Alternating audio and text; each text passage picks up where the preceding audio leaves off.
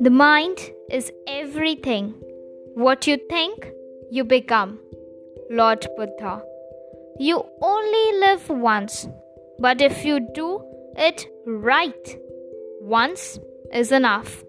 Mae West. Good evening, everyone. I'm Rashmi Kiran here once again with a beautiful poem written by me. And today's title of the poem goes right here like Love in Air. The heart spells out a smile with a longing tears to wipe.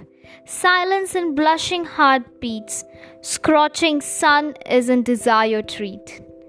A love which is invisible, guiding through the beautiful stars. Distant within is terrible, portraying my mind ideas at war.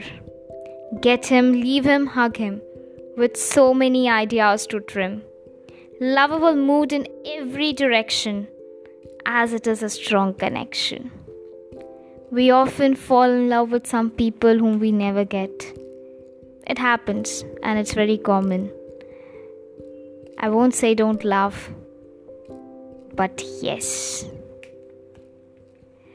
If you love, do it with your complete heart.